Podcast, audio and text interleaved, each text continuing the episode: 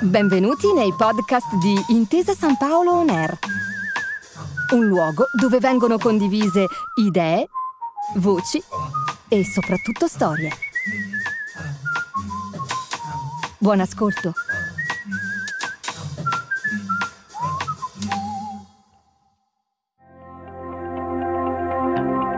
Benvenuto a tutti a questa puntata su Intesa San Paolo On Air dedicata al mondo dell'innovazione in Israele. Io sono Dani Schauman, Global Country Advisor in Israele per Intesa San Paolo e mi occupo di innovazione e corporate banking. Siamo a Tel Aviv alla presenza dell'ambasciatore Gianluigi Benedetti, ambasciatore d'Italia in Israele, a cui faremo un po' di domande per conoscere questo paese chiamato spesso la Startup Nation. Ambasciatore, cominciamo subito con una domanda un po', un po difficile. Com'è possibile che un paese così giovane, piccolo e con solo 9 milioni di abitanti abbia oggi uno degli ecosistemi dell'innovazione più evoluti al mondo? Intanto buongiorno a tutti, un grande piacere partecipare. Eh, domanda giustissima eh, che ricorre spesso, devo dire, a volte incontro anche degli studenti, eh, mi è capitato con, eh, con Pisa, eccetera, che la domanda è proprio questa, cioè come è possibile che un paese così piccolo sia un paese così di successo dal punto di vista dell'innovazione, abbia un'economia così dinamica, adesso parentesi Covid a parte, eh, e sia proprio nel ranking internazionale ai primissimi posti. Ma io eh, dopo tre anni di esperienza qua e un po' di studio approfondito, eccetera, credo che ci siano varie risposte a questa domanda. La prima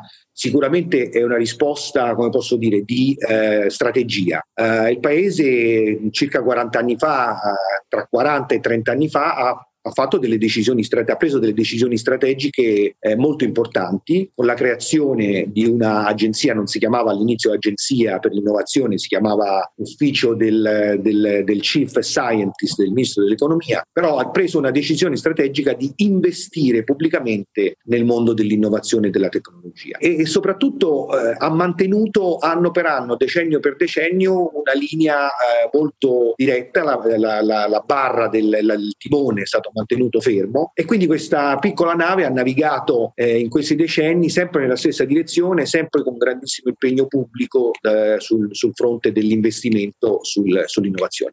Questa è sicuramente, diciamo così, la spiegazione più istituzionale, ma ci sono altri importantissimi elementi. Il primo, il fatto che in Israele c'è una eccellente accademia. Ci sono eh, sette grandissime università che sono peraltro dei grandi centri di ricerca, non sono solamente delle università eh, accademiche di formazione. E poi c'è tutto un tessuto di scuole, diciamo così, eh, di, di, alta formazione che non hanno il livello di università, ma che sono comunque eh, molto caratteristiche dal punto di vista eh, tecnico, cioè ci sono molte scuole di ingegneria, eh, tecnologia, computer, eccetera. Quindi tutto questo interessante tessuto eh, accademico e di formazione rende la popolazione in Israele effettivamente con un eleva- elevatissimo livello di, eh, eh, di, formazione. Quindi il capitale umano, l'altro, il terzo elemento, hanno investito molto in capitale umano. Io aggiungo che forse nel DNA, anche perché è l'effetto del melting pot di questo paese, quindi con questi grandissimi influssi che vengono da, dall'Europa, dal, dalla Russia, dal, dal, dal bacino mediterraneo, eh, dall'America, cioè questa è una popolazione che eh, effettivamente è un mix continuo e il mix ovviamente è un'ibridazione e rende tutto molto più dinamico e veloce. E il quarto punto è che c'è anche un'ottima relazione tra gli attori dell'innovazione, cioè il famoso triangolo dell'innovazione qui è proprio teoricamente e praticamente dimostrato. Il rapporto tra l'accademia, il governo e l'industria è ottimale. Tutto questo ha poi anche avuto un effetto importantissimo di attrazione dei capitali stranieri. Eh, ricordo appunto che eh, l'anno scorso sono stati 65 miliardi di dollari che sono entrati in Israele e sono finiti, privati, che sono finiti nel settore dell'high tech. Beh, quindi se uno mette l'impegno pubblico più gli investimenti che fanno le stesse aziende israeliane, più tutto questo grande flusso di capitali di investimento stranieri, quindi un, un mercato di venture capital molto dinamico, beh, forse ecco questa può essere sicuramente una delle, delle, delle spiegazioni di questo grande successo. Ha accennato a questa autorità dell'innovazione. Che cosa, che cosa fa esattamente? L'Innovation Authority è fondamentale secondo me per due motivi. Eh, non tanto per eh, la quantità di eh, investimenti che eh, realizza ogni anno nel, nel, mondo dell'innovazione, perché a regime sono circa 5, tra i 500 e gli 800 milioni di dollari all'anno. Ma è fondamentale perché uno ha effettivamente assicurato che questo investimento in innovazione fosse ripetuto e costante negli anni. Secondo, perché va a coprire la fascia del, dell'investimento sui progetti a maggior rischio, cioè dove si vuole arrivare ad un'innovazione di frontiera, un'innovazione disruptive, come si dice, il rischio è elevatissimo e quindi il capitale privato eh, eh, diciamo così, tende naturalmente ad essere meno, meno, generoso e meno disponibile. Ecco, lì l'Innovation Authority interviene eh, sia direttamente sia in cofinanziamento e quindi abbassa notevolmente il rischio del fallimento eh, in, in, un progetto così rischioso e così di frontiera. E questo è un elemento importantissimo. Quindi eh, paesi che non hanno meccanismi per andare a coprire quel rischio ovviamente non rischiano e quindi non lanciano progetti eh, così impegnativi.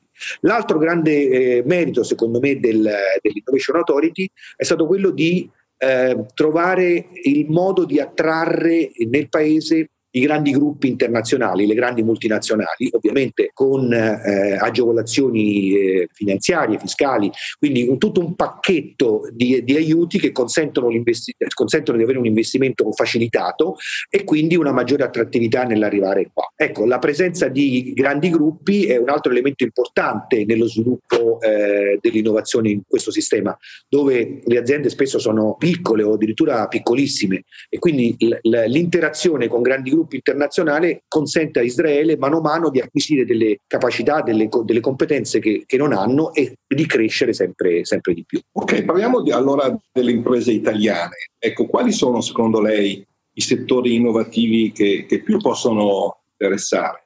Ma io dico tutti, in realtà eh, lo dico perché la complementarità tra i nostri sistemi eh, è abbastanza importante. Abbiamo una, un, effettivamente un ventaglio eh, di competenze italiane, troviamo qui un ventaglio di tecnologie che sicuramente sono perfette per, per, le nostre competenze industriali. Diciamo che adesso partiamo dal Covid, dalla crisi che abbiamo appena, appena superato, c'è stato tutto un gran lavorio di collaborazioni e ha rilanciato molto tutto il comparto che è sempre stato forte e tradizionale, quello dei medical device, delle biotecnologie, la bioingegneria. Adesso abbiamo tra l'altro degli interessanti progetti che stanno partendo e che sono nati proprio in, in questi mesi.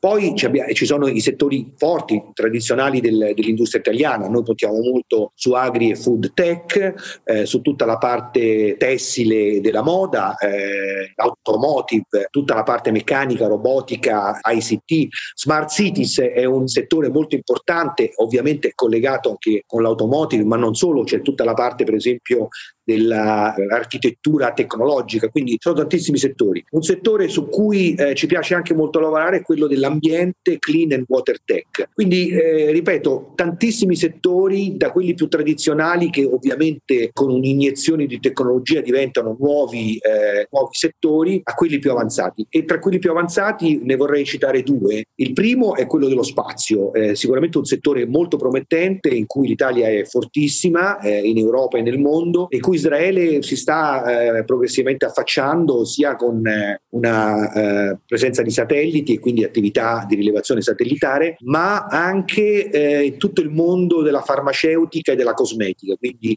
fare esperimenti e poi in futuro, eh, futuro molto prossimo ormai, perché il rider europeo, quello che partirà e tornerà eh, eh, a terra e, e, arriverà tra pochissimi anni, anche produrre molecole eh, utili nella farmaceutica e nella cosmetica in assenza di gravità. Eh, chiaramente su questo settore puntiamo moltissimo. L'altro, che è un po' lo spin-off del, del, del, del cyber tech, è quello dell'intelligenza artificiale, su cui effettivamente Israele sta puntando molto, è una scommessa per i prossimi dieci anni, diventeranno una potenza mondiale in questo settore e credo che l'Italia possa effettivamente dare un contributo di, di collaborazione, ma anche e soprattutto sfruttare eh, molto le, le tecnologie eh, che gli israeliani riusciranno a sviluppare. Parlato giustamente di eccellenze eh, italiane. Ora, a questo punto sappiamo che le collaborazioni devono essere win-win, no? devono essere entrambe le parti vincitrici e beneficiare di questa collaborazione. Secondo lei che cosa gli israeliani possono trovare in Italia? Che cosa possiamo, possiamo noi aiutare Israele nella crescita. Beh sì, qui torno sul punto delle complementarietà delle nostre economie. Loro, abbiamo detto proprio all'inizio dell'intervista, eh, hanno un ecosistema di innovazione e di accelerazione unico al mondo. Noi abbiamo però un ecosistema di manifattura, un, ecosistema industriale che è tra i primissimi al mondo. Siamo i secondi in Europa, i settimi al mondo, quindi comunque eh, diciamo una, una un, un, ecosistema forte che eh, effettivamente può offrire alle aziende israeliane la possibilità di eh, diciamo così, fare quel percorso di scaling up eh, che sempre di più diventa la normalità nelle, nelle, aziende israeliane. Abbiamo parlato all'inizio di Startup Nation, eh, a noi che viviamo qua ormai ci rendiamo conto che Israele non è più soltanto una startup nation, è una scale up nation, è un sistema che sempre di più cerca di rafforzare le proprie industrie, portare i propri prodotti non non all'exit, ma invece in un percorso di eh, crescita, di rafforzamento, eh, di prototipazione e eventualmente proprio di mercato. Ecco, in questo percorso credo che il sistema italiano possa veramente essere molto utile agli israeliani e credo che la presenza qui di Banca Intesa, ma eh, anche di altre grandi aziende, Enel è arrivata diciamo, tre punti eh, operativi eh, in Israele, eh, ST Microelectronics è presente, Adler e Snam sono presenti in un formato diverso ma comunque molto attenti, Leonardo, eh, Telecom Sparkle sono de- due altre aziende interessanti, FCA eh, sicuramente eh, è molto attiva e, e, e lo diventerà sempre di più, spero nei prossimi mesi, credo che tutto questo possa effettivamente rendere più forte l'immagine dell'Italia, la conoscenza del sistema industriale italiano in Israele e decisamente attrarre molte eh, aziende che cercano appunto questo percorso di rafforzamento e che oggi lo vanno a cercare magari negli Stati Uniti o in Germania o in Gran Bretagna. Ecco, l'Italia offre tantissime cose, oltretutto una vicinanza geografica che è sempre molto utile, un pacchetto anche eh, finanziario e fiscale molto attraente per gli imprenditori israeliani e direi anche la simpatia, cioè il rapporto tra i due popoli eh, non è un elemento insignificante e questa grandissima amicizia, questa grande eh, somiglianza tra i due popoli sicuramente rende tutto molto più facile e molto più attraente. Noi abbiamo un accordo bilaterale tra i due governi che risale agli primissimi anni del 2000, la svolta diciamo, importante nelle relazioni tra Italia e Israele. E, e in, questi, in, questi, anni, in questi lunghi anni questo eh, accordo eh, che tra l'altro è eh, annualmente finanziato e quindi è finanziato sia da parte italiana che da parte israeliana, ha consentito di mettere a punto una cassetta degli attrezzi, come dico io, eh, con varie eh, diciamo, strumenti che sono a disposizione dell'Accademia e delle industrie dei due paesi. Abbiamo quindi un bando annuale per promuovere eh, progetti accademici, abbiamo un bando annuale per promuovere dei progetti invece industriali, cioè più finalizzati ad attività eh, industriali. E, mh, poi abbiamo eh, una parte importante delle nostre attività all'interno di questo accordo è diretta a, a, a ehm, promuovere dei seminari scientifici che sono un po' lo strumento per eh, sviluppare con un percorso bottom up le idee eh, di collaborazione e poi poi negli ultimi anni, soprattutto grazie a questo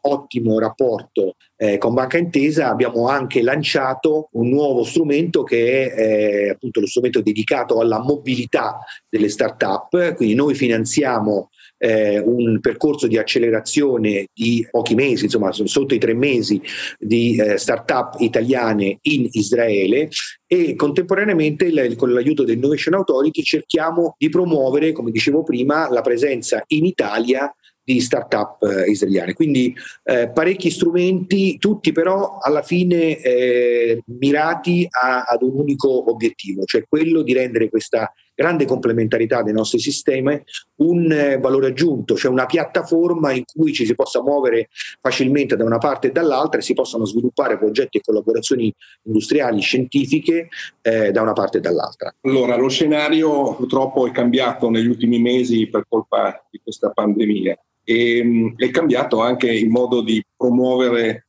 l'innovazione. Come ben sa, Intesa San Paolo Innovation Center è molto attivo nel mondo dell'innovazione in Israele, peraltro con iniziative, appunto, come diceva, con l'ambasciata e con la Camera di Commercio. E, eh, e noi abbiamo organizzato spesso in questi anni delegazioni di imprenditori italiani, di start-up italiani, e, eh, però adesso siamo stati costretti, in occasione dell'ultima iniziativa settimana della Smart Mobility, a fare un webinar, no? cosiddetto webinar, quindi questi, questi eventi eh, online.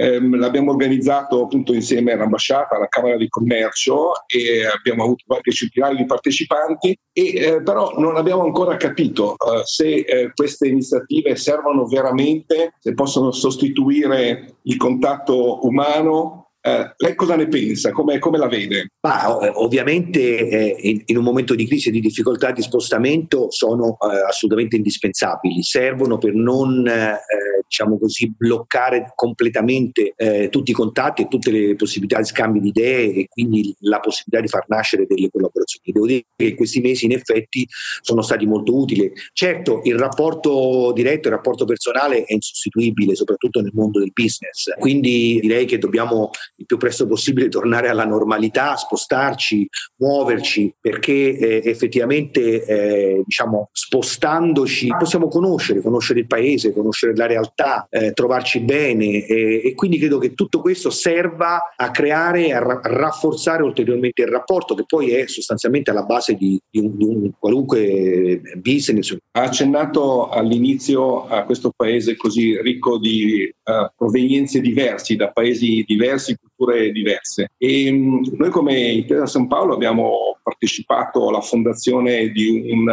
hub del fintech, mi scuso se parlo così, cioè un centro di innovazione nel mondo delle tecnologie per la banca e per il mondo delle assicurazioni, insieme ad altre banche internazionali abbiamo trovato veramente un clima di collaborazione e di condivisione di progetti eh, veramente molto interessante e costruttivo. Ecco, lei come vede la, la collaborazione eh, tra i paesi, specialmente dell'Europa, eh, in Israele? Beh, certo, in Israele la, la collaborazione internazionale è tutto sommato quasi inevitabile, proprio perché poi il paese è piccolo ci sono tantissimi attori di tantissimi paesi e quindi molto spesso si finisce in gruppi internazionali che ovviamente è un aspetto positivo. Tra l'altro appunto se guardiamo semplicemente all'Europa, il programma quadro europeo per eh, l'innovazione e per la ricerca è sicuramente un magnete molto importante di attrazione, quindi Israele che ha sempre partecipato come paese esterno a questo programma eh, ovviamente partecipa insieme a tanti altri paesi. Noi siamo ovviamente eh, in coordinamento coordinamento con gli altri paesi europei, cerchiamo di sfruttare tutte queste possibilità, ma poi alla fine la, l'anima nazionale esce sempre fuori, quindi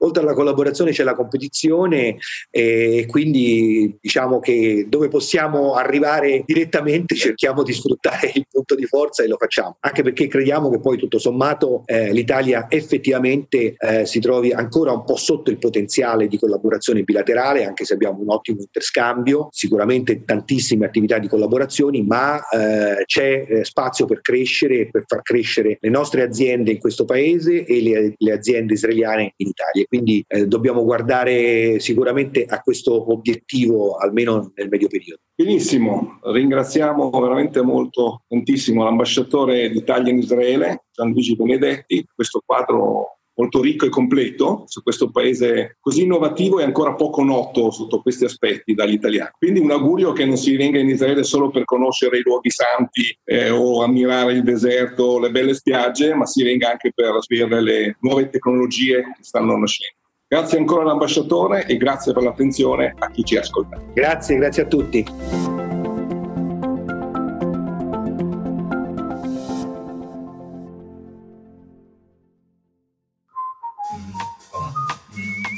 Grazie per aver ascoltato i podcast di Intesa San Paolo On Air. Al prossimo episodio.